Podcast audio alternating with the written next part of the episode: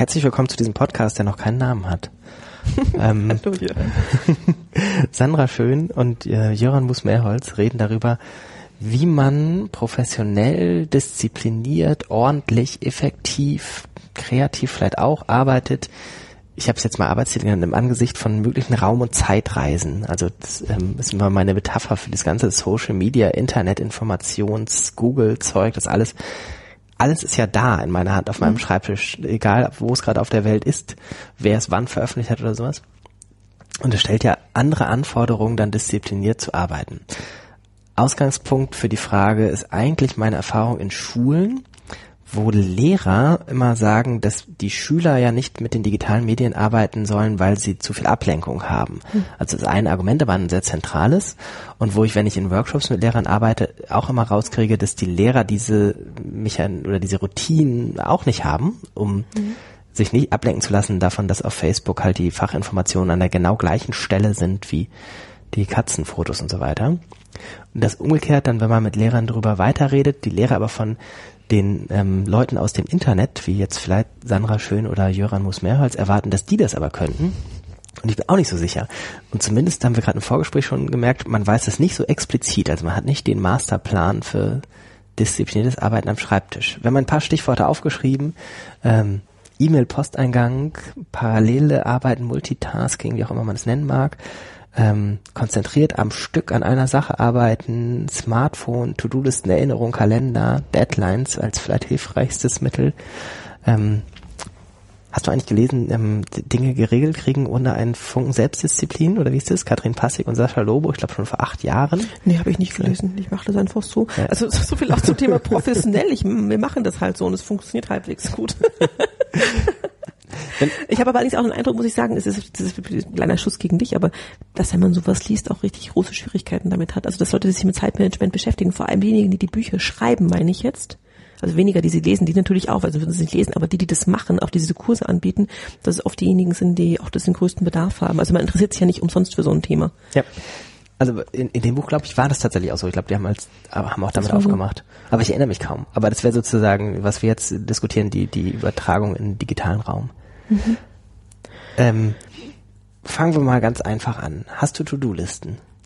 Ähm, ja, ich habe To-Do-Listen, ich habe ähm, einen Kalender, ich habe ähm, ich auch ähm, Deadlines natürlich für vielerlei Sachen, die, die im To-Do-Liste, der To-Do-Liste quasi dann inhärent drinnen sind. Ähm, und die sind auch immer früher, als sie wirklich notwendig sind. Das liegt aber nicht daran, dass ich so wahnsinnig gern früher fertig bin als die Deadlines, sondern dass ich einfach durch meine Lebenssituation mit drei Kindern ähm, regelmäßig die Erfahrung mache, dass mir die Deadline irgendwie, dass ich die nicht- nicht halten könnte, wenn ich nicht einen Puffer hätte von zwei bis drei Tagen. Ähm, Und äh, fangen wir, ich frage da schon mal nach. Und hältst du dann die sozusagen die selbstgesetzten Deadlines? Das schaffst du? Das würde ich, Ähm, glaube ich, nicht schaffen. Ich schaffe nur externe Deadlines. Doch, mit jedem Kind habe ich das besser geschafft. Also und natürlich ha- schaffe ich es regelmäßig nicht, weil ich sie ja absichtlich vorher setze und dann weiß halt, jetzt habe ich Gott sei Dank, also es ist mir halt irgendeine Kinderkrankheit, irgendwie so eine ähm, ein Infekt jagt den anderen. Ich bin mehr ich bin mehr ähm, Lazarett als ähm, Homeoffice. und ähm, dann, wenn sowas eben passiert, dann brauche ich das ja eben auch. Und dann habe ich es halt eben nur knapp geschafft. Und natürlich halte ich auch nicht jede Deadline, aber es ist mir schon immer fürchterlich peinlich, wenn ich Abmachungen dann nicht einhalten kann, vor allem nicht, wenn sie für den Partner wichtig waren. Mhm, Okay, also Punkt eins ist äh, wahrscheinlich tatsächlich, äh, klingt banal, aber externe Deadlines sehr hilfreich. für Und ich bin auch da, also ich merke, das ist ja auch eine, eine Verhaltenseinstellung. Also ich bin da jemand, dem ist es total unangenehm, wenn Ja. das eben nicht funktioniert. Ähm, es gibt ja auch Leute, die da total ähm, ähm, lässig damit umgehen und, und sagen, das ist auch irgendwo üblich. Und wir wissen ja, es gibt auch im wissenschaftlichen Bereich Deadlines, die kann man eigentlich eher nur mit begrinsen. Das sind zum Beispiel Deadlines für Einreichungen bei Konferenzen. Das äh, trifft jetzt nicht auf jede Konferenz zu, aber ich kenne ja dann die Konferenz, wo ich weiß, da gibt es sowieso eine zweite Deadline. Ähm, okay, also diese Deadline nehme ich natürlich dann nicht so super ernst, aber auch da ist mein Arbeitshabitus schon der, dass ich sage, also wenn es irgendwie geht, würde ich es halt gerne einfach fertig haben, um auch einen Haken drunter setzen zu können. Also das ist ähm, wahrscheinlich auch eine Einstellungsfrage und hat gar nichts mit den Tools zu tun, die man so hat. Also das ist mir einfach eher eher unangenehm, da jemand enttäuschen zu müssen oder jemanden ähm, praktisch einfach nicht weitermachen lassen zu können, der halt gerne weitermachen würde. Wobei es natürlich einfach auch da mal Abwägungen gibt und sicher Sachen gibt, wo ich halt auch das Gefühl habe, die mir jetzt nicht so wichtig sind, kann natürlich auch sein. Aber es ist ein soziales Tool. Also ich habe auch manchmal, dass ich mir sozusagen, dass ich Leuten eine Deadline für mich gebe. Also dass ich Leuten sage, ich verspreche Ihnen, Sie haben das bis Mittwoch oder sowas. Ähm, und das eigentlich eher eine Ansage an mich ist als an diese. Mhm. Ja klar, also das, das kenne ich auch und das wissen wir auch. Also ich, ich beschäftige mich auch mit Anreizforschung und da gibt es ja auch die Idee, dass man einfach äh, Dinge, die man halt einhalten möchte, mit einer Öffentlichkeit ähm, teilt. Mhm. Und da ist natürlich unsere Social Media Sachen auch sehr effektiv. Also wenn ich halt dann fünf Likes dafür bekomme, bekomme, dass ich jetzt dann vorhabe, ein tolles Lernvideo zu machen oder weiß der Kuckuck, ähm, fühle ich mich natürlich dann noch mehr verpflichtet, als wenn ich es quasi nur mit mir selber ausgemacht hätte ja. oder habe. Ja. Zurück zur To-Do-Liste. Wie, wie sieht, mhm. also wie, wie, sieht die aus technisch gesehen? Ähm, technisch gesehen habe ich ähm, Remember the Milk, wenn es ähm, wenn's, ähm, als für mich pri was privat, also für jetzt alles, auch, auch professionelle Tätigkeiten ähm, ist Remember the Milk. Ich habe dann aber auch für, für Projekte ähm, bei L3D vor allem haben wir ein anderes Tool verwendet, da stehe ich gerade auf dem Schlauch, das super effektiv ist, ähm, was auch so das, das, das Weiterschieben von Verantwortlichkeiten ist. Fällt mir, fällt mir gerade nicht ja, Mit diesen äh, Boards, wie heißt das? Ja, genau, es kommt mir bestimmt in fünf Minuten, gerade eben stehe ich auf dem Schlauch. Ich habe ähm, auch in, durch, einen durch einen Kalendereintrag quasi, also ich, ich, ich reserviere mir auch Zeiten, ähm, die ich mir für was vornehme. Also das ist ähm, quasi dann effektiv auch so eine Art ähm, To-Do-Liste. Also ich habe auch in meinem Kalender sind dann quasi ähm, nochmal ähm, Deadlines zum Beispiel vermerkt. Einfach weil ich sonst, ähm, also einfach, dass ich halt, wenn ich einen Kalender aufmache, einfach sehe, da ist einfach ein Google-Kalender bei mir mit einem bisschen Bauchweh, weil ich blöderweise ähm, einen Kalender habe für die Arbeit, einen Kalender habe für meine ähm, der auch quasi dann in der Regel geschert werden sollte, weil klar ist, ähm, wann ich dann erreichbar bin und eine Arbeit habe quasi meine sonstigen Tätigkeiten, auch meine privaten, privaten Dinge. Und ähm, die sind zwar kompatibel im Sinne von, dass ich Termine gegenseitig anzeigen kann, aber ich bin noch ein bisschen auf dem Kriegsfuß, weil ich halt, wenn ich einen Termin eintragen will für, der, für die Arbeit, dann natürlich immer mit dem privaten Kalender gerade online bin und so weiter. Und das ist halt einfach ein bisschen, unkom ein bisschen unkomfortabel, aber so glaube ich kämpfen wir bei allen Tools mit irgendwelchen ähm, Widrigkeiten, die man noch optimieren könnte. Das ist kein Problem. Wünschst du dir auch immer mal Zeit, ein eigenes To-Do-Management inklusive Wissensmanagement zu programmieren? Das denke ich ganz oft. Ich hätte gern so ein, also gerade weil ich auch an To-Do-Listen immer scheiter. Ich weißt du, meine To-Do-Liste ist seit, glaube ich, über zehn Jahren eine Achtung, das darf man gar nicht laut sagen. Sam öfter, vielleicht hört ja keiner den Podcast. Ähm, mein, meine To-Do-Liste ist eine Word-Tabelle. Echt, das ist spannend, ja. Also, was ich jetzt vergessen habe, also auch eine To-Do-Liste, effektiv für mich ist es mein Mail-Eingang. Also, bei, ja, also es gibt ja Leute, die haben die Posteingang, da ist der Posteingang 3000 irgendwie E-Mails. Nee. Bei mir sind effektiv, ich muss jetzt mal schauen, jetzt sind gerade halt irgendwie im letzten zwei Stunden Gespräch 16 dazugekommen, es sind ungefähr, ich sag 25 und das sind halt jetzt irgendwie 10 farbig markiert, ähm, wo wirklich was Wichtiges ist. Also das ist für mich auch eine To-Do-Liste.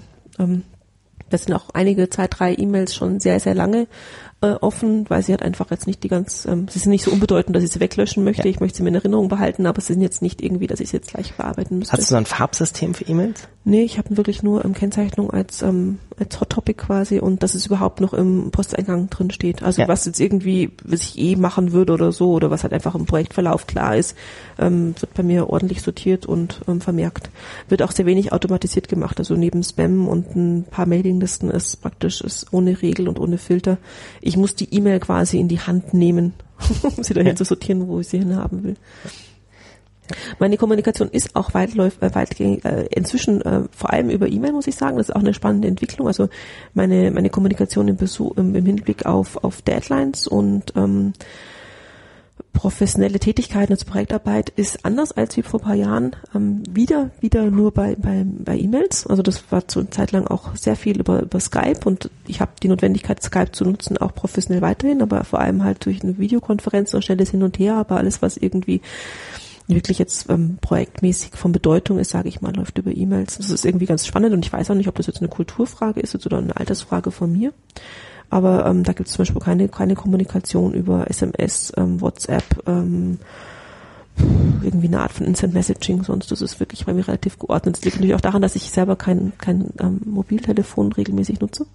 Ähm, dass ich mich irgendwie verführen würde dazu, diese Tools auch ähm, für meine professionelle Tätigkeit zu verwenden. Mhm liegt einfach daran, dass ich an der Grenze wohne und für mich das noch kein sinnvolles System gibt, praktisch grenzüberschreitend ähm, mobiles Internet zu nutzen.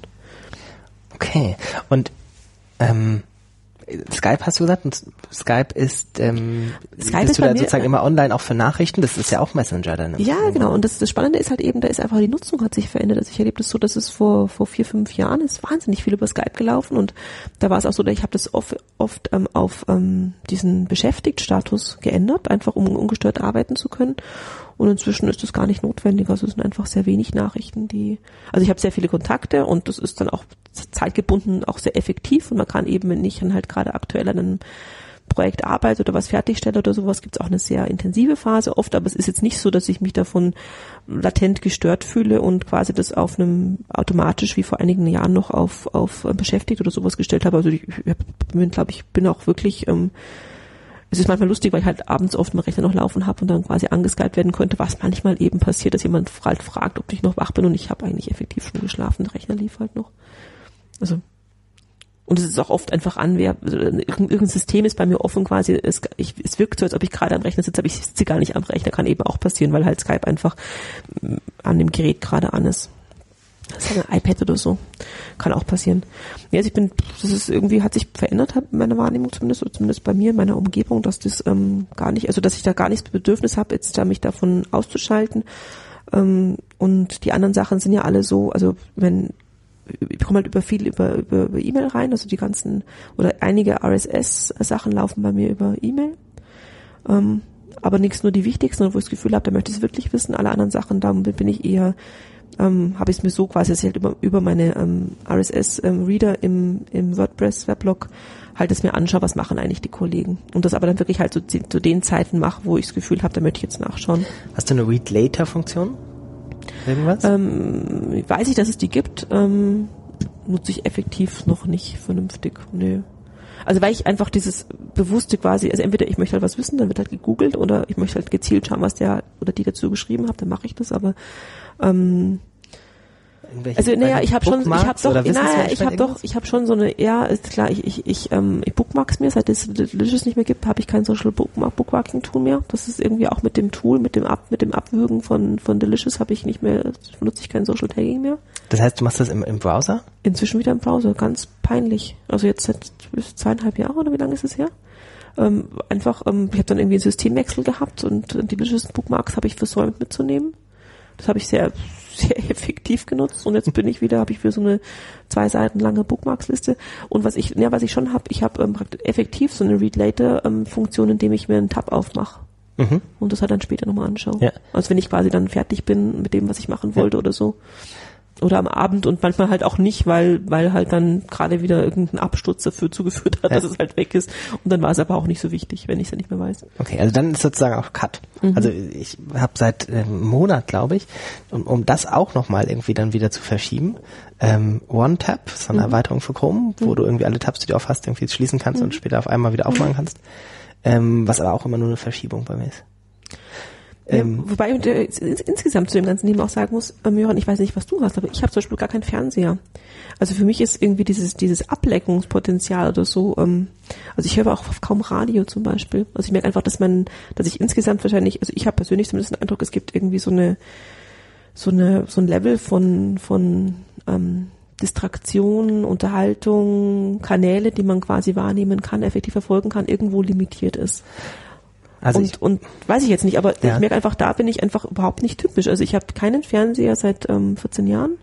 Ich höre relativ wenig Radio, kaum Radio, wenn ich ähm, produktiv arbeite. Also wenn ich das Gefühl, ich möchte jetzt arbeiten, dann ist kein Radio an, auch keine Musik. Das also liegt aber auch daran, dass ich einfach, wenn ich Musik höre, mitsinge im Kopf. Also ich, ich höre auch Texte zu. Mhm. Also es ist einfach, mhm. das, ich weiß nicht, macht dann auch nicht jeder. Manche können Musik so anhören und wissen gar nicht, was gerade läuft. Ich habe immer das Gefühl, ich muss die Texte verstehen. Mhm. Ähm, und macht da einfach wahrscheinlich ähm, viel weniger Dinge, ähm, die mich quasi da ablenken würden, die vielleicht sonst in einem normalen Haushalt, in normalen Arbeitsatmosphäre oft passieren. Ich finde viel ablenkender die, die äh, systemimmanente Ablenkung. Also dass ich, wenn ich irgendwie, keine Ahnung, ähm, für irgendwas gehe ich auf Facebook in die Gruppe Medienpädagogik, weil ich weiß, da hatte letzte Woche irgendwer was dazu gepostet. Mhm. Und während ich das für meine aktuelle Recherche nachgucke, sehe ich da äh, zwei andere Artikel oder Hinweise oder Diskussionen, die ich ganz genauso spannend mhm. gerade finde oder sowas. Also Fernseher, weiß ich gar nicht, mhm. wäre für mich eher tatsächlich das Gegenteil, das wäre richtig mhm. was anderes zu machen. Also das Schwierige ist, finde ich, für mich, dass das dieselben Orte sind, ähm, die so schlecht dann zu filtern sind. Also ich weiß nicht, ich, weiß nicht, ich habe natürlich auch, also ich, ich nutze Facebook, das machst wahrscheinlich du auch nicht, ich nutze Facebook ähm, gefühlt nicht privat. Also das heißt jetzt nicht, dass ich nicht auch Privates da irgendwo ähm, mit einfließt. Und zum Beispiel jetzt vor allem Statusmeldungen über meine Kinder, die halt irgendwas Lustiges sagen oder so. Und dass ich natürlich auch dann Likes bekomme von Leuten, die mir nicht nur professionell verbunden sind, aber es gibt von mir keine richtig privaten, ähm, sage ich mal, Austausch oder so. Ich erlebe das, also für mich ist Facebook schon, ich habe Facebook ähm, in meiner Wahrnehmung fände ich das professionell und habe dann auch irgendwie überhaupt kein schlechtes Gewissen, wenn ich quasi in der Medienpädagogik was Spannendes sehe, dass ich das dann halt auch lese, weil ich das dann in, meiner Wahrnehmung zumindest gerade professionell benutze und mich das professionell weiterbringt. Also und diese Katzenfotos, hm, da muss ich halt auch sagen, also das, das ist vielleicht einfach eine Ausrede dafür, aber es ist natürlich alles, was da so passiert, ist für mich ja auch immer professionell spannend. Also das ist so also neues Meme oder sowas. Das ähm, habe natürlich auch eine andere Brille dafür. Ja. Das ist wahrscheinlich wie wenn, wenn sich ein Alkoholiker entschuldigt, dass er immer neuen Wein ausprobieren muss in gewisser Weise. Also ich habe da, ich habe da für mich mit mir gar keine so großen Schwierigkeiten, dass mich halt alles, was da so irgendwie passiert, interessiert und ähm, ablenken tut's mich ja nur dann, wenn es wirklich jetzt zeitlich irgendwie hindert, was zu tun und dann bin ich halt nicht bei Facebook gerade. Mhm. Also dann arbeite ich halt das. Also da habe ich jetzt auch irgendwie keine, also ich habe prinzipiell damit Schwierigkeiten, dass ich immer zu wenig Zeit habe, natürlich. so wie ja. alle wahrscheinlich. Aber es ist, wenn ich halt ähm, so vorm Schlafen gehen oder bevor ich dann quasi aufhöre oder ich habe halt irgendwie eine Zeit, ähm, alle sind schon online ähm, oder ich sehe eben noch nicht alle online in einer Videokonferenz und dann schaue ich halt noch, was bei Facebook gerade so ist. Äh, und dann habe ich aber auch kein schlechtes Gewissen dabei oder, oder auch wenn es eine Katze ist, wie gesagt, immer mit der Brille, das dass ich das immer als meine professionelle Tätigkeit erlebe. Also irgendwo. Ja, aber die, die Ausrede kenne ich auch ja. von mir. Also ich funktioniert auch in vielen Bereichen. Ich meine, ich habe auch eine, eine, eine, eine liebe Bekannte, die ist halt, ähm, die ist halt im PR-Bereich aktiv und die hat natürlich auch das Gefühl, sie muss viele blöde Fernsehsendungen anschauen, weil sie halt oft ähm, Fernsehsender äh, redaktionell betreut. Ja. natürlich kann man sich da irgendwie ein bisschen drüber lustig machen, aber vielleicht ist es auch einfach so. Also es gibt also es ist, bestimmt es bessere und schlechtere Gründe, sich ablenken zu lassen. Genau, also ich finde die, die Ausrede total angenehm. Also ich habe ja äh, auch studiert und nicht abgeschlossen Kulturwissenschaft mhm. und damit rechtfertige ich auch immer, dass ich irgendwie manchmal total mit Quatsch mir angucke und ähm, denke auch, ich muss jede Folge Simpsons gucken, die neu erscheint, weil das ist schon ein kulturwissenschaftliches Leitmedium. Ja, ist einfach unsere Interessen, die wir dann irgendwie noch professionell einfärben. Schön reden. Mhm, ähm, schön reden. Gut, also nehmen wir an, du hast einen Text zu schreiben, äh, du brauchst dafür jetzt mal vier Stunden am Stück mhm. daran zu arbeiten. Also ist die erste Frage, läuft das so? Schreibst du dann vier Stunden am Stück? Mhm. Und ich nehmen wir mal an, du hast keine Deadline, dann ist es ja wirklich noch leicht, wenn du weißt, die Deadline ist. Aber der muss heute noch fertig werden. Mm, das ist natürlich meine, Arbeits, ähm, meine Arbeitszeiten ganz anders als wahrscheinlich für viele ähm, normale Leute. Ich habe eigentlich effektiv nur drei Stunden vormittags, wo ich ungestört arbeiten kann, wo meine Kleinste in der Kita ist, wo ich ähm, quasi am Arbeitsplatz schon sitze und nicht wieder aufbrechen muss, um irgendwie den Empfang zu nehmen meiner, meiner drei Mädchen. Und ähm, habe quasi effektiv wirklich nur drei Stunden je Tag, wo ich im besten Falle ungestört bin, wenn, wenn keiner krank ist und auch keine Termine geplant sind. Und ähm, ich glaube, effektiv kann man auch nicht länger konzentriert an einem Artikel arbeiten. Und damit ist es eigentlich klar, ich arbeite zweieinhalb Stunden ähm, konzentriert an einer Sache und vorher und nachher muss ich halt meine E-Mails beantworten. Und dazu gehört dann auch Facebook öffnen und halt schauen, was da quasi sich passiert ist. Und wenn ich quasi ähm, kleinere Einheiten habe, dann habe ich halt öfter die Möglichkeit zwischendrin da halt zu schauen, ob irgendwas passiert ist. Mm. Und es liegt, also bei mir ist wirklich nur das, das konzentrierte ähm, Entwickeln und Schreiben von Texten ist eigentlich wirklich so was, wo ich mich auch, lasse lass ich mich auch ungern stören. Also das fällt mir überhaupt nicht schwer, nicht auf Facebook zu schauen, weil wenn ich das dann machen möchte, dann, dann möchte ich auch ungestört sein. Also dann sage ich auch irgendwie Radio aus, aber meine, also auch Kollegen schon, die gerne Radio hören würden im, im Büro, ähm, mhm. damit ein bisschen verprellt, weil ich einfach sage, ich möchte jetzt einfach in ungestört arbeiten. Also für mich ist auch ein Kopfhörer, der Stille produziert, total hilfreiches Tool. Also ich habe da. Hast du so einen? Ich habe den noch nie ausprobiert. Ich habe noch keinen, aber ich ähm, ich, will immer ich, mal ich, ich werde mir einen zulegen, glaube ich, ja. ja.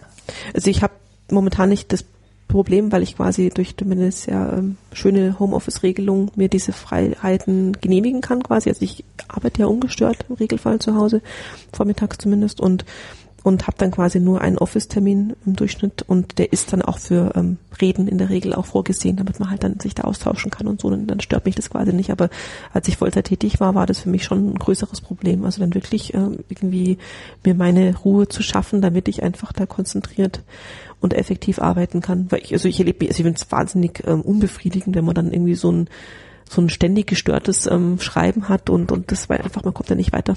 Mhm Handy hast du ja schon gesagt, ist nicht so großes Thema bei dir. Nee. Ein Festnetztelefon dann auch nicht? Ja, aber da ruft keiner an, weil ich da nicht so zuverlässig bin. Also das Ja. ist irgendwie da und natürlich äh, mit mir zu sprechen, das ist schon eine Möglichkeit, aber am zuverlässigen, um mit mir zu kommunizieren, das wissen auch gute Freunde, ist halt ähm, vorbeizukommen oder ähm, E-Mail zu schreiben. Ist es okay, wenn Leute vorbeikommen? Ja, das betrifft natürlich, das ist eine ganz andere Zielgruppe, das sind wirklich hier Freunde lokal, die halt Okay. auch gar nicht in dieser Welt leben, die wir, die wir so teilen. Ja. Ich finde ja schon inzwischen 2015, muss ich sagen, unverabredete Telefonanrufe manchmal eine Zumutung. Ähm, ja, also das ich habe auch mal wieder Projekte, wo wir mit Leuten zu tun haben, die ähm, für die das noch normal ist, dass man auch die auch Faxnummern angeben und denken, dass man Fax schreiben könnte und so. Das gibt weiterhin, ja, es ist ja dann eher belustigend. Ähm, nein, also ich bin im Regelfall kommuniziere ich über E-Mail bin auch gut, bin auch gut erreichbar. Also wenn jemand da sich, dass sich da irgendwie äußert, dass es jetzt dringlich ist, dann werde ich mich auch bemühen, da dringlich zu antworten.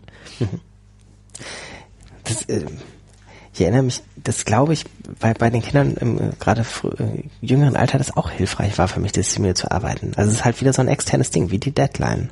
Sozusagen lauter Mikro-Deadlines. Du hast nur drei Stunden, um konzentriert zu arbeiten. Also nutze sie besser. Mhm. Also ich Das- das arbeite Blödeste viel ist, wenn ich viel effektiver, Zeit seitdem ich habe, die Kinder habe. Also nicht viel Zeit habe, ähm, hast ja eben schon gesagt, viel Zeit haben wir alle nicht, Mhm. aber tatsächlich flexiblen Zeitraum, das macht es schwieriger für mich. Ja, Also ich arbeite viel, viel effektiver, seitdem ich, ähm, also mit jedem Kind arbeite ich flex- flexibler, äh, effektiver und organisierter natürlich und ich möchte, ich glaube auch nicht, dass das, also für mich ist es inzwischen kein Blabla mehr, dieses, früher war mir so ein bisschen Schönfärberei, ich habe meine ersten Arbeiten zum Thema berufliche Qualifikation von Frauen in der Familienphase ähm, geschrieben. Da kam eben sehr oft dieses Organisationstalent und so. Und ich muss sagen, also gerade wenn man noch eine berufliche Tätigkeit auch noch unterbringt, das ist, gehört definitiv dazu. Und das darf man auch nicht unterschätzen, also ich erlebe mich als viel, viel ähm, effektiver und das ist, glaube ich, auch der Grund, warum ich wirklich manchmal ein bisschen angenervt bin, direkt ins Büro zu Ja. gehen und das Gefühl zu haben, ich komme eigentlich mit den Sachen, die ich weiterkommen wollte, nicht richtig weiter. Ja. Also weil ich halt weiß, wie effektiv diese drei Stunden ungestört sein können, die Ja. ich ja im Büro nicht habe. Ja, verstehe ich. Ich habe das ähm, ein paar Mal gehabt, dass ich sehr unangenehme Gefühle hatte gegenüber Studierenden, ähm, die darüber gejammert haben, dass sie, weiß ich nicht, irgendwie, also die Studierende ist jetzt natürlich sehr klischeehaft und schwarz-weiß dargestellt, aber es gibt schon viele Situationen, in denen ich mich darüber aufrege, dass sie sagen, oh Gott, und sie müssen in der Woche jetzt zwei Hausarbeiten machen und so weiter. Ähm, und das jammern nie die Studierenden mit Kind, habe ich so den Eindruck gehabt. Ja, würde ich auch also davon ausgehen. Also ich, für mich ist einfach wirklich die Devise, ähm, man wächst mit seinen Aufgaben und ähm, ist, man kann sich das gar nicht vorstellen oft, wie viel eigentlich ähm, man leistungsfähig ist und, und tun kann, wenn man halt unter Druck gerät und das machen muss. Also wenn ich, also natürlich bekommt man auch Routine, das ist ein anderer Effekt. Also in meiner Magisterarbeit oder sowas, wenn ich dran denke, ich meine, die würde ich wahrscheinlich heute in anderthalb Monaten oder so schreiben. Also vielleicht nicht ganz oder Ja. zweieinhalb Monate, abgesehen davon, dass ich eine Befragung hatte, die halt länger dauern würde, ja. Aber ich hätte, und ich habe damals wirklich, ähm, wirklich viele Stunden, viele Nächte schon zu einem sehr frühen Zeitpunkt an, an dieser Arbeit geschrieben und, und da gehört natürlich auch, also man wird natürlich auch da besser, was dieses Arbeiten an sich angeht und effektiver, aber es ist einfach, ähm, ja, es ist einfach ähm, dieses, ähm, diese von außen vorgegebene Strukturen, die man halt dann einfach auch dann effektiv nutzen muss, das erlebe ich als ähm, schon einen großen Treiber in meiner Tätigkeit. Ze- Zeit ist sehr relativ. Also Und gleichzeitig muss man auch sagen, dadurch, dass ich, ich habe auch viel Zeit quasi, die ich ja nicht beruflich verwende durch meine Kinder und das erlebe ich auch als wahnsinnig hilfreich, weil das bisschen für mich die erzwungenen Lernpausen. Also auch beim Lernen weiß man ja, wenn man Pausen macht, die sind sehr, sehr wichtig und ich glaube auch, dass beim Arbeiten die Pausen wahnsinnig wichtig sind. Und das ist nicht nur einmal, sondern ich glaube, dass es die Regel ist bei allen meinen Publikationen zum Beispiel, dass ich diese Gliederung, diese Konzept, diese Story, die ich erzählen möchte, ähm, praktisch in irgendwie beiläufiger Tätigkeit beim Wäsche aufhängen oder beim Vorlesen der Kinder passiert ist oder am Spielplatz beim Zuschauen. Ja, das, ähm, ich glaube, ich habe das gelernt bei, ähm, wer ist das, Stephen Johnson, so populärwissenschaftlicher amerikanischer Autor, sehr empfehlenswert. Ähm, und der hat ein Buch vor ein paar Jahren rausgebracht, wo Innovation herkommt. Und der hat gesagt, ein äh, Merkmal von Innovation ist ganz häufig, dass es eben nicht wie ein äh, Blitz aus heiterem Himmel kommt, sondern er nennt es Hunch, also ich weiß gar nicht, Vorahnung, würde man vielleicht im Deutschen sagen, die so also ganz lange Vorlauf hat, wo sich sowas dann ausbildet, aufbaut an Idee, an Konkretisierung und so weiter. Und ähm, das habe ich manchmal in Projekten, dass ich sehr gerne ganz früh mal anfange, mir ganz grob nur was aufzuschreiben dazu, so ein Konzept oder eigentlich nur die Fragestellung und dann wochenlang, vielleicht monatelang das mit mir rumzuschleppen. Ähm, und dann fällt es mir am Ende viel einfacher, ähm, ich habe viel mehr Ideen, wenn ich das dann konkret weiter umsetze. Mhm. Da braucht man einfach Freiräume dafür und ich meine, die habe ich natürlich effektiv auch, also also jetzt nicht Freiräume im Sinne von, also ich habe keine unnötigen Zeiten, aber ich habe natürlich in diesen parallelen Zeiten auch Strukturen und Möglichkeiten, mich mit ähm, meinen beruflichen Sachen zu beschäftigen. Ja, ja spannend. Ja, also das ist ganz spannend, wenn du vor allem wenn du fragst nach meiner Prof, Prof, professionellen Beschäftigung und dich damit ähm, also ich, äh, was ich halt schon merke, ist gerade, also dieses, ähm, diese Fernsehthematik, auch wenn du so ein bisschen abtust im Sinne von, das ist ja was anderes, habe ich halt oft ähm, im Gespräch mit anderen als, ähm, als, wenn ich weiß ja, ich kenne ja auch die Statistik, es gibt ja kein, statistisch kein Haushalt ohne Fernseher. Und das, wo ich mir schon denke, das ist, ich, also ich glaube, es ist ja halt einfach die Zeit. Ich habe ich hab überhaupt, also wenn du sagst Bücher, ich habe, ich lese natürlich auch relativ wenig. Das muss ich auch gestehen, einfach weil ich ähm, auch abends, meine Arbeit ist auch Arbeitszeit, also sobald ich abends irgendwie mhm. ähm, die Wohnung in Ordnung ist, die Kinder ist schlafen, habe ich Arbeit. Das heißt nicht unbedingt, dass ich meine professionell bezahlte Tätigkeit da habe, aber dass ich da halt noch viele Dinge mache, die ähm, zu denen ich halt tagsüber gar nicht komme. Und und da ist natürlich so, dass ich halt, ähm, wenn ich halt einen Fernseher hätte, würde der vielleicht laufen oder oder wie auch immer, oder wäre halt einfach eine Ablenkung und die ich einfach ähm, gar nicht habe.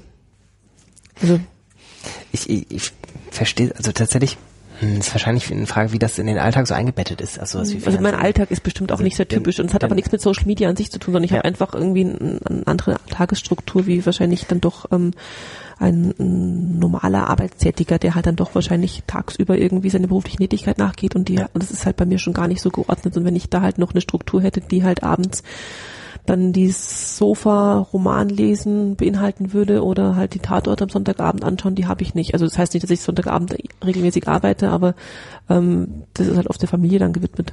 Ja, also das ist Nee, ich glaube, Fernsehen können wir auch ausklammern. Ich gerade bei mir rauskriegen, wie es ist, aber ich glaube ehrlich gesagt, ich gucke nur so also Fernsehen sowieso nicht, wenn dann solche meistens irgendwie so so Serien gucken mit mhm. irgendwie habe ich jetzt so ein Revival durch diese äh, Streaming Ja, durch das kulturwissenschaftliche Studium, ähm, habe ich schon verstanden. aber tatsächlich, ich glaube, das passiert vielleicht einmal, zweimal im Monat, aber dann so gezielt, also eigentlich tatsächlich eher im Gegenteil, mhm. im Kopf abzuschalten. Also ich sage mhm. irgendwie, ich würde jetzt gerne mal einen Abend Fernsehen. Ja, das kenne ich eben auch. Das, das kann, kann ich ja quasi auch machen. Also dieses, ähm, genau, man hat da so eine Sendung oder so. Also bei uns ist so eine Ratesendung, die im österreichischen Fernsehen kommt, total nett. Was gibt's Neues? Ist total nett, ne, glaube ich, 40 Minuten oder so. Das, ähm, ich habe nicht jede Sendung gesehen, aber das ist, wenn ich dieses Bedürfnis habe, so ja. jetzt einfach mal so Kopf frei kriegen und so, kenne ja. ich auch, ja. Mhm. Und das ist, ähm, ja. Arbeitsplatz.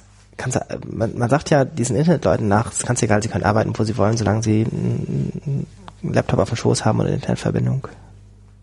Ist das so? Mm, prinzipiell ja. Ähm, das heißt jetzt nicht, dass ich ähm, nicht bevorzugte Arbeitsstrukturen hätte.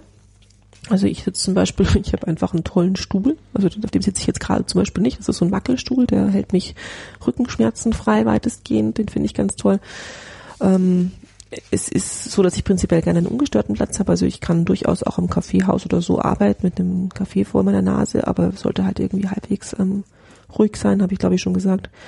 Und ähm, natürlich gibt es dann drumherum auch Strukturen, die halt, also wenn ich gerade ein Buch brauche oder sowas, sollte ich halt Platz dafür haben. Aber prinzipiell geht's mir schon so. Also ich kann ich kann quasi relativ schnell die, die Notwendigkeiten eines Arbeitsplatzes schaffen, mit dem ich dann effektiv arbeiten kann, ja. Mhm. Also ich brauche keinen Drucker oder ich brauche auch in der Regel keine Literatur, die gedruckt da ist oder so. Also kein, kein Werk oder auch, auch keine Kollegen. Also ja. wenn ich einen Kollege dann kurzfristig brauche, dann wird der eben halt angeskypt oder wenn der gerade bei Skype verfügbar ist. Wenn er gerade verfügbar ist oder so. Aber das ist ähm, ich überlege manchmal, ob wir das, ähm, also bei mir zumindest, ähm, auch im Moment ausnutzen können, dass ich so, ich habe das Gefühl, ich erkläre mich viel öfter für nicht erreichbar als dass ich von anderen Leuten erwarte, dass sie doch erreichbar sein sollen. Also ich glaube, ich, ich würde gerne am liebsten sozusagen tatsächlich nur nach Verabredung erreichbar sein, mhm. aber natürlich habe ich gerne andere Leute erreichbar, wenn ich sage, hm, ich habe eine Idee, die würde ich gerne jetzt mal mit dem und dem besprechen, dann bin ich schon am liebsten, dass er sofort erreichbar ist. Ich glaube, mhm. das ist unfair von mir. Ja, das ist natürlich, wenn wir unsere Eigenbedürfnisse eher, eher durchsetzen, müsste sie ja menschlich, ja, natürlich wäre mir auch immer lieb, wenn alle gleich Zeit hätten, aber ich frage halt, wann sie dann halt mal Zeit haben. Und das ist ja, das ist ja durchaus fair. Ich meine, wenn die halt das Gefühl haben, sie wollen es auch schnell vom Tisch haben, meine Anfrage, dann würden ja. sie sich halt schneller melden und wenn nicht, dann halt nicht. Ja. ja. Den Aber es ist ja natürlich auch lustig so, also wenn, was ja auch zu diesem ganzen Social Media dazugehört, und Arbeits, Arbeitsweisen, da ist ja auch die Art der Kommunikation von der, in der Form, also, dass ich halt, ähm, schon also so lustige ähm, liebe Frau Schön Kommunikation habe mit sehr geehrten Grüßen und der Betreff ist dann wirklich auch ein richtiger Betreff, ein wohlformulierter.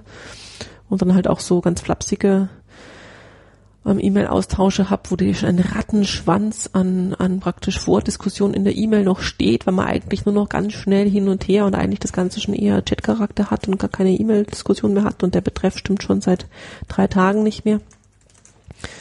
Und diese ganzen verschiedenen, auch die Tonalitäten, die ganzen unterschiedlichen, ist natürlich bei mir nochmal stark geprägt durch auch ähm, wirklich kulturelle Unterschiede in Österreich und Deutschland.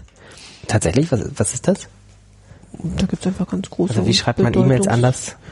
Es gibt zum Beispiel eine Formulierung, die ich aus dem deutschsprachigen Raum, also die lieben, lieben Grüße zum Beispiel ist standardmäßig in Österreich. Ich würde liebe Grüße, sobald ich nicht jetzt in der, von der Form her jetzt ein sehr hierarchisches Verhältnis hätte, ähm, was ich ja relativ selten habe durch meinen Doktortitel, also dass ich quasi hierarchisch mhm. nieder, niederrangig wäre, was natürlich einfach eine Denkweise ist, die sehr österreichisch ist, mhm. ist ähm, liebe Grüße eher Standard würde ich jetzt sagen, in meiner Wahrnehmung. Okay. Also es ist, und ich weiß schon, also das weiß ich ja auch, ich bekomme es ja ab und zu mal auch gesagt, oder ich merke ja auch, ähm, dass es einfach im deutschsprachigen Raum überhaupt nicht so ist, dass liebe Grüße ähm, eine gewisse Zutraulichkeit ähm, auslöst oder Erwartungen oder auch eine Überraschtheit, wieso grüßt ihr mich jetzt lieb? Also liebe Grüße. Und ähm, das ist aber, ich habe inzwischen für mich entschieden, ich habe irgendwie kann ich jedes Mal drüber nachdenken. Also für mich bekommt jeder halbwegs äh, normale Mensch dem ich jetzt nicht das Gefühl habe, man ihm jetzt mit großer Form entgegentreten muss, einen lieben Gruß, weil ich ihn halt auch so meine und äh, und das ist aber jetzt ohne irgendwelche Verbindlichkeiten hinterher oder sonstige Sachen. Und es gibt nämlich was, was in Deutschland eigentlich nicht gibt. Es gibt noch ganz liebe Grüße, die dann quasi im österreichischen Umfeld eine besondere Intimität ähm, signalisieren. Also GLG, eine Abkürzung, die ich von deutschen Kollegen überhaupt nicht kenne. Wem schreibst du E-Mails ohne Anrede? Ähm, schreibe ich mh, selten. Also ich schreibe es selten, also vor allem bei einer ersten E-Mail schreibe ich es eigentlich überhaupt nicht, glaube ich. Ähm, das kann im Rahmen einer E-Mail, E-Mail-Gespräch quasi, mhm. wenn es dann eben eher Gesprächscharakter hat, wenn es Chatcharakter hat, kann es durchaus sein. Oder eben eine schnelle Antwort. Also wenn ich jetzt eine E-Mail bekomme und ich reagiere sehr schnell quasi auch drauf und dann ist es einfach wirklich, also natürlich könnte ich auch noch schreiben, einen kurzen Gruß dazu, aber dann weiß ich auch, der freut sich derjenige oder die freut sich, wenn sie jetzt schnell eine Antwort bekommt und das ist dann auch ein Verhältnis quasi, wo ähm, wo das dann einfach nicht so wichtig ist, ähm, ähm, die Form quasi zu behalten. Zumal ich ja dann immer einen lieben Gruß unten drunter schreibe. ähm, hast du so ein Tool, äh, für, so ein Plugin oder sowas für Textbausteine in E-Mails? Ähm, Nee, also nur von Fall zu Fall, wenn es wirklich jetzt eine E-Mail gibt, die ich an sehr viele Leute schreiben muss, die halt gegebenermaßen ähm, personalisiert sind vorne, dann ja. habe ich mir dann eine Vorlage, ähm, aber das ist wirklich in einzelnen Fällen. Nein, habe ich sonst nicht. Also ich habe auch unten keinen, keinen freundlichen Gruß in meiner Signatur, sondern das ja. schreibe ich immer mit Hand rein. Also einfach, weil es auch immer diese Varianz gibt zwischen ähm, ja. bin ich per Du oder bin ich halt, brauche ich einen ganzen Namen oder ist es noch ungeklärt, dann machen wir auch lieber einen ganzen Namen und den tippe ich mit Hand. Ähm, wir müssen mal nachreichen von vor 20 Minuten, als wir über To-Do-Listen gesprochen haben. Äh, Trello ist es wahrscheinlich, was du ah, meinst. Danke, richtig? danke, ja, super. Ich inzwischen mal nachgeguckt. Ah, du hast nachgeschaut, ähm. das ist fein. Hättest du mich jetzt gefragt, jetzt wäre ich sofort, ja, danke, ja. Habe ich immer noch nicht richtig mitgearbeitet, aber höre ich so irgendwie schon sehr oft, mhm. also für, für Arbeit in Teams. Ja, also war, war wirklich super effektiv. Wir haben es vor allem deshalb genutzt. Es gibt ja viele ähm, von solchen Projekten, also es ist ja kein Projektmanagement-Tool, es ist ja eigentlich eine To-Do-Liste, die man halt mhm. teilen kann mit unterschiedlichen Leuten ähm, und die relativ auch fein ist, wenn man halt Bilder einbinden kann und so. Ähm, das war die einzige, die, ähm, die man öffentlich schalten kann. Und okay, das war jetzt ja. bei unserem Spezialprojekt eben ganz wichtig, dass ja. eben alle auch ohne Registrierung oder sowas zu haben, sehen können quasi, was passiert. Hast du Erfahrung mit Software zum Projektmanagement tatsächlich? Ähm, nein. Also ich habe das im Rahmen von L3T haben wir das eruiert, was es da eben gibt, ob es da was Besseres gibt und haben dann, haben dann quasi beschlossen, dass wir diese dieses To-Do-Listen-Programm Tello quasi umändern, aber faktisch haben wir es als Projektmanagement-Tool dann benutzt, weil es gab ja dann auch immer so Übersicht, du hat gesehen quasi, wo sich das Projekt besteht. Also wir haben das anders genutzt als gedacht, dass also wir hatten keine To-Do-Listen mehr, sondern wir haben halt quasi gesehen, haben, wir haben die die Aufgaben um die einzelnen Kapitel herum, also sie haben die Kapitel weitergeschoben von To-Do-Liste zu To-Do-Liste, dann war klar, wer quasi diese, dieses Kapitel gerade ähm, bearbeitet. Und ja. dadurch war auch, ist es praktisch hat, das ist erfüllt, was Projektmanagement eigentlich machen ja. möchte, dass man weiß, wer eigentlich was gerade tut. Also das war, ähm, aber das ist eigentlich eine Adaption, das ist nicht die eigentliche Idee, wie, wie man, wie man solche To-Do-Listen führt. Ich, ich glaube, die Adaption ist der Standard. Also ich, wenn ich mir so jetzt meine Projekte angucke, ganz häufig werden die halt irgendwie über ähm, Google Docs Tabellen oder sowas äh, gemanagt. Mhm. Also lauter Sachen, die nicht dafür da sind. Und ich weiß nicht, meine letzte tatsächliche Projektmanagement-Software äh, Erfahrung liegt ganz lange her. Und zwar, mhm. ich glaube 1997 an der Uni, MS mhm. Project. Ähm, und habe ich danach nie wieder angefasst. Ja, ich glaube, es geht aber auch nur, wenn man so ganz klar strukturierte Projekte hat. Mhm. Ich glaube, eine Gemeinsamkeit von, von dem Arbeitsfeld, in dem wir arbeiten, ist, dass die Projekte eben erst während des Projekts ihre Aufgaben zeigen. Und nicht am Anfang man den Masterplan machen kann, in dem alle Arbeitsschritte möglicherweise auch schon terminiert aufgeführt sind. Das kann man machen, wenn man vielleicht das achte Jahr in Folge den Apothekerkongress organisiert. Ja, und gleichzeitig sind halt auch die, die, die Listen an sich immer ein gutes Mittel. Also auch da sind ja Listen einfach ähm, Lessons learned oder sowas oder halt Sachen, die man berücksichtigen muss, auch hilfreich, dass ich quasi und auch bei, ähm, wenn ich weiß nicht, ob das jetzt an den Tools liegt, mit denen ich arbeite, aber auch in in Meetings oder sowas entstehen ja immer Listen. Also das ist einfach ja. To-Do-Liste zum Schluss ist ja auch einfach ein effektives Arbeitsmittel. Jetzt weiß ich eben nicht, ob es daran liegt, dass wir mit Tools arbeiten und dann alle äh, relativ einfach, also ich vermute, dass auch meine Kollegen häufig mit To-Do-Listen arbeiten, vielleicht nicht alle im System, aber dann letztlich effektiv, dass es unsere Denkweise, auch unserer Denkweise entspricht. Also ich wüsste jetzt auch nicht so richtig, also so Kalendereintragungen wären vielleicht so eine Parallelität. Ob das quasi jemand so dann direkt in den Kalender überträgt, aber es sind ja dann das ist wirklich jetzt irgendwie auch für so eine komische Metaebene.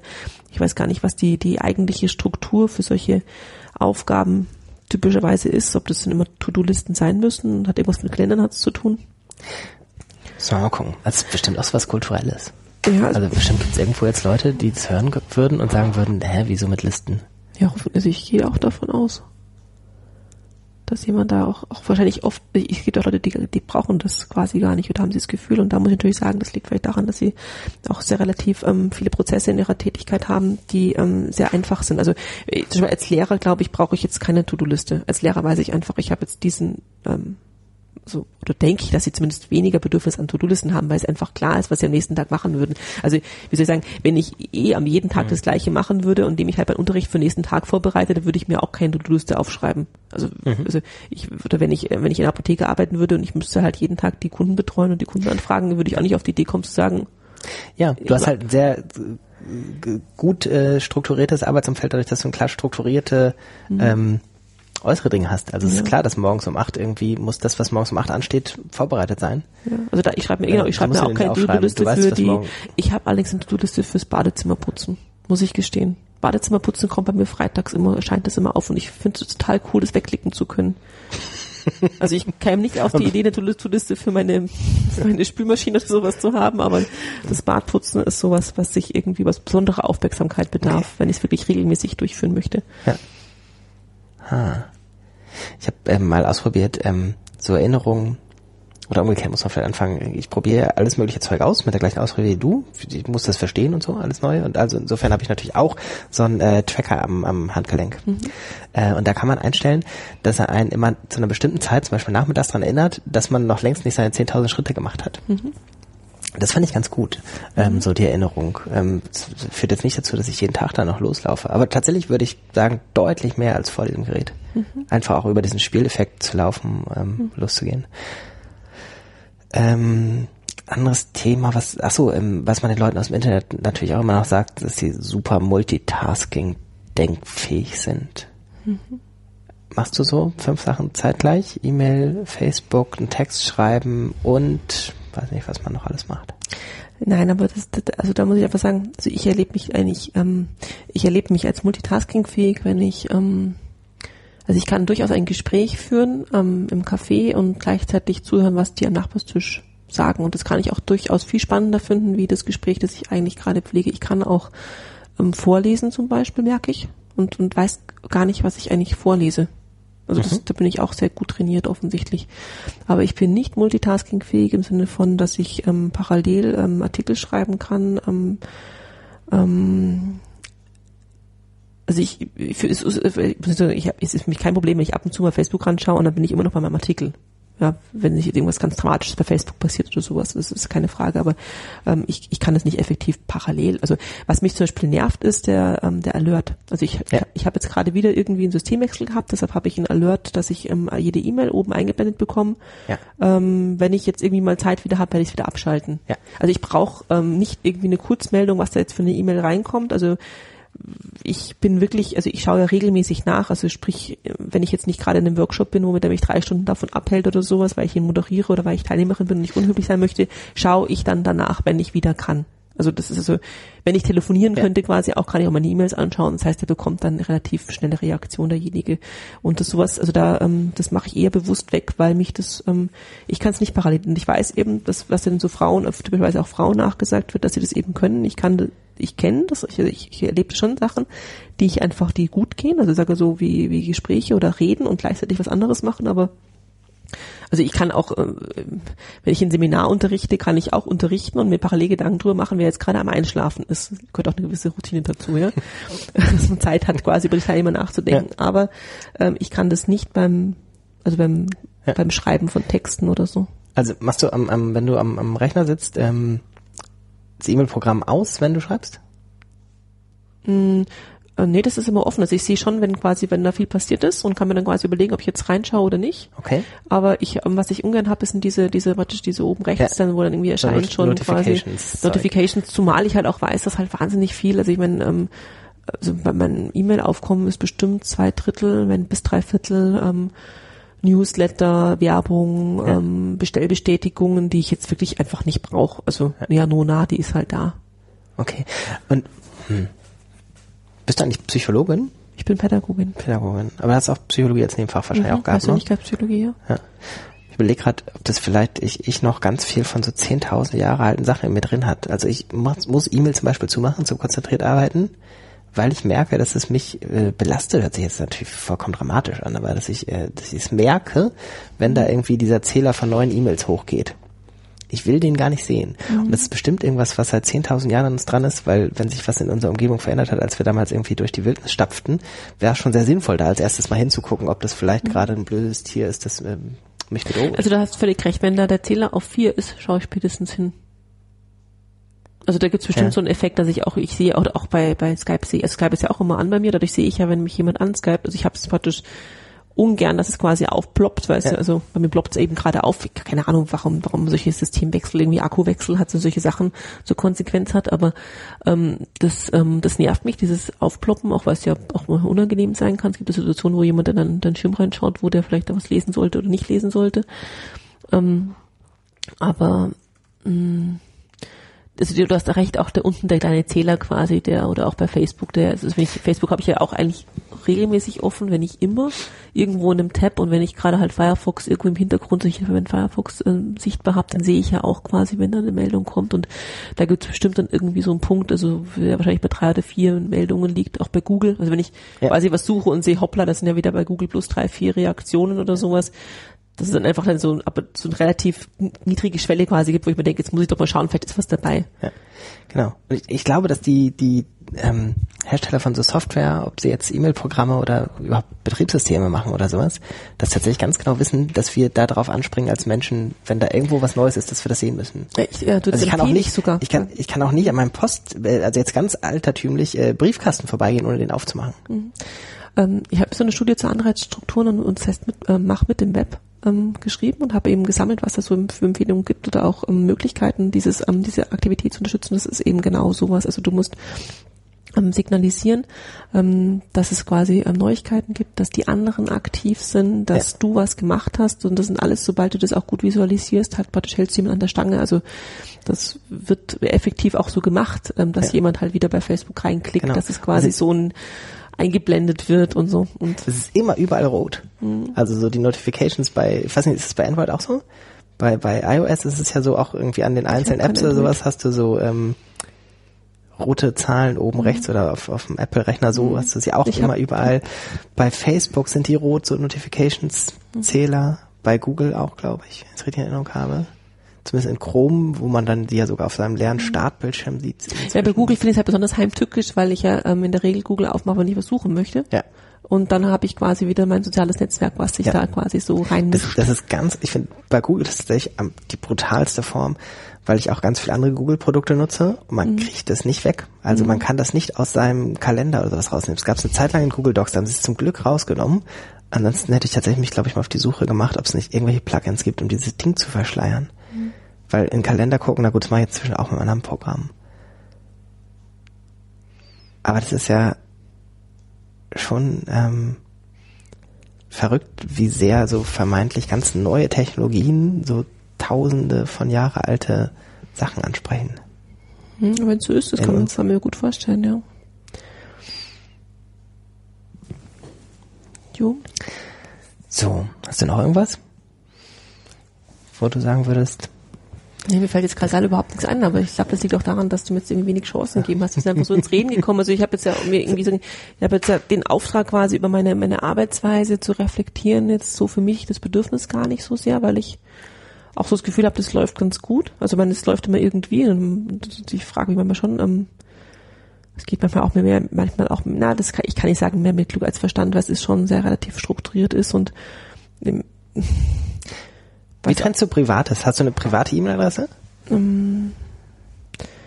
Ich habe zwei E-Mail-Adressen und die eine ist praktisch die Salzburg Research Adresse und die andere ist die ähm, für für den für den Verein BIMS, das ist eine L3T Adresse effektiv.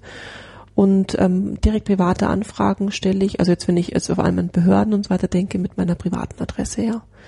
Ähm, die Kommunikation an sich ist ähm, ist durchmischt, ähm, weil ich auf beide genauso, also ich, hab, ich, ich lese sie beide effektiv, ich merk, weiß auch oft gar nicht, also ich schaue nicht nach, an welche Adresse das kommt, das geht alles quasi an die gleiche Okay. Mailbox, deshalb sehe ich das gar nicht. Ähm, und dadurch ähm, kann es sicher Vermischungen geben, aber wenn ich quasi darauf achte, auch mit welchem Absender ich schreibe, dann kommt es halt auch entsprechend an und ähm, ähm, das ist, klingt total doof, Freunden. Also ich sage immer Leuten, die ähm, die L3T nicht kennen, oft die Salzburg Research Adresse äh, li- lieber, weil die einfacher ist zum, also obwohl da ein Fremdwort drin ist, kann ich die leichter, leichter buchstabieren, als wenn ich sage L3T.eu E und die Ziffer 3, weil ich habe schon die, also also ich bekomme dann einfach die E-Mail ja nicht. Ich weiß ja nicht, wo Ja. sie hinschreiben, aber ich, ich bekomme halt die E-Mail nicht und meine Fantasie geht mal mit durch, was die da reingeschrieben haben, wenn ich sage L3T und halt die 3 als Ziffer. Ähm, ich weiß es ja nicht, wo sie hingeschrieben haben, aber es kommt halt dann oft nicht an und ich habe den Ja. Eindruck, dass ich oft dann besser beim Ja, bestimmt. Ich habe mal äh, als als ähm, Anhaltspunkt gelernt im Workshop, glaube ich, bei Maria Christina Nimmervoll. Die hat mal gesagt, eine gute Domainnamen muss man an, wie war das, wenn du Fußgänger an einer Ampel bist und jemand hält neben dir im Auto und musst ihm durch das geöffnete Fenster den Namen zurufen, der Adresse. Und zu Hause muss er es noch können, er darf es nicht aufgeschrieben haben. Das ist eine richtige Überlegung, ja. Das geht bei Salzburg Research natürlich deutlich besser.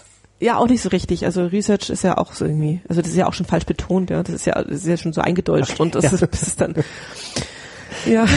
Naja, aber schon, es ist eben nicht so erklärbedürftig. Genau, ist einfacher auf alle Fälle und deshalb ist meine Okay. Stru- E-Mail-Struktur quasi dann auch oft da durcheinander in gewisser Weise, aber ähm, ich für mich achte natürlich schon auf den Absender, also ich möchte nicht in meiner beruflichen Ja. Tätigkeit oder irgendwie, als wenn ich privat eine Anfrage stelle oder einen Termin vereinbare oder sonstiges. Und die andere ist halt irgend so eine Mischung zwischen, also da ist auch in der Signatur, ist halt einfach ganz klar, ich bin ja als Privatperson, die halt dann ihre ehrenamtlichen Projekte aufzeigt. Wie ist dein Skype-Nutzername? Ist das was Sprechendes oder irgendwas Lustiges? Nee, das ist ein, ähm, kann man den ändern? Ich glaube nicht, aber Ja, eben ist doch das Problem, weil mein, mein Skype-Name ist quasi noch mein, mein verheirateter Name. Da bin ich Sandra Punkt Schaffert, weil ich den nicht ändern kann. Ich glaube auch, weil das äh, hatte, hat ich glaube ich im Artikel letztes Jahr von von Daniel Seitz gelesen. Skype ist halt so stark eigentlich aus dem privaten Bereich ins berufliche vorgedrungen, Mhm. dass man halt öfter mal mit irgendwie geschäftlichen Kontakten zu tun hat, die irgendwie Schnuppi 2000 heißen oder sowas. Ja, ich habe da auch schon sehr lustige Sachen erlebt. Ja. Ja. Und ähm, Ich habe auch schon Leute geblockt, weil sie, weil ich, weil ich aus- ausgegangen bin, dass es halt irgendein unseriöser Kontakt ja, ist. Genau, ja. Also ja. wenn die dann auch nur diese Standardanfrage, sie würden gerne mit mir in Kontakt treten, sage ich ja super, Ja. nee, nein, nein, danke. Das ist, ist mir nicht nur einmal passiert bisher, ja. ja. Aber ich glaube, man kann es nicht ändern. Skype ist sowieso. Also ich gehe davon aus, weil ich habe es nicht geändert. Also vielleicht hat sich jetzt gerade geändert, aber ich habe halt also die ganzen Sachen, wo ich quasi noch meinen alten älteren Namen Sandra Schaffer trage, ist ähm, das sind nur Überbleibsel. Das ist ja auch bei Facebook so. Ich habe diese URL bei Facebook, kann ich nicht ändern. Ja. Ähm, es gibt ja dann auch viele ähm, Sachen wie wie PayPal. Ähm, da müsste ich quasi Scheidungsurkunden etc. einreichen. Es ist mir einfach zu blöd. Also wenn sie nicht in der Lage sind, Ja. meinen PayPal-Namen dem Kontonamen anzupassen, dann Ja. Dann sollen sie halt damit arbeiten weiterhin. Skype. Na gut, andere Geschichte. Gut. Guck mal, jetzt nach 50 Minuten gucke ich mal auf die Uhr. Wir haben vor dem Gespräch gesagt, ich, oder ich habe gesagt, lass uns mal kurz 20 Minuten reden. Und schwupps waren es zweieinhalb Mal so viel. Ja, haben jetzt aber auch ziemlich viel bequatscht. Ja, Hörst du Podcasts? Nee, ich habe keine Zeit. Das ist, glaube ich, eine Autofahrer. Wobei, nee, stimmt ja gar nicht. Ich bin ja kein Autofahrer, höre auch Podcasts. Ich höre auch Hörbücher statt äh, Bücher lesen. Mhm, habe ich, ähm, ich, ja, beim Bügeln. Also so, so Romane oder sowas, also jetzt nicht Fachliteratur, ist das die einzige Chance, also dass ich es als Hörbuch höre. Da aber auch einigermaßen viel, also so zwei Monate oder so schaffe ich, aber ich weiß gar nicht genau wo oder wie. Vielleicht beim Laufen. Ich glaube, ich, seit ich höre mehr Hörbücher, seit ich irgendwie so track, wie viele Schritte ich gehe. Ja, das ähm, Laufen habe ich jetzt längere Zeit nicht gemacht, da habe ich es auch gemacht, aber ähm, da habe ich eher Musik gehört. Und ähm, Übrigens- Bügeln ist sowas und Kochen ist sowas, wo ich es oft am Anfang mache und dann ist aber oft so halt, dass dann so viele Kinder da sind, dass ich gar nicht, also zum Beispiel so Livestreams oder sowas ähm, habe ich oft dann einfach, also gerade diesen, wenn halt einfach, die mache ich quasi einfach an und dann höre ich mit einem Ohr hin und Ja. ähm, das schon, aber direkt Podcasts ähm, habe ich keine Routine, wo ich es irgendwie gerade unterbringe. Hatte ich eine Zeit lang und das wird sich auch wieder ändern. Das ist einfach Ja. momentan höchst einfach effektiv nicht. Okay. Also ich lausche mir mal rein oder sowas, aber dann möchte ich halt was wissen, dann möchte ich wissen, was derjenige gesagt hat. Aber es ist jetzt nicht, dass ich jetzt, also jetzt auch gerade so längere Sachen, wenn ich halt schon weiß, es ist schon so lang, dann möchte ich halt mal, vielleicht höre ich mal rein oder so. Ja. Ähm, aber wüsste gar nicht, wie ich es richtig unterbringe. Also effektiv in meiner Freizeit ähm, ungestörte 40 Minuten oder sowas ähm, ist echt Luxus. Gut. Dann noch jetzt äh, Disclaimer, weil ich glaube, du hast mich gerade missverstanden, nicht, dass die Leute da draußen glauben, ich würde falsche Sachen über mich verbreiten, weil die Leute, die mich kennen, wissen es natürlich. Laufen heißt bei mir, ich gehe zu Fuß, nicht, dass ich jogge oder sowas. so viel Sport. ich sollte dringend wieder joggen. Das ist ein guter Vorsatz, damit beenden wir das Ganze jetzt. Vielen Dank für das Gespräch. Gerne, danke dir.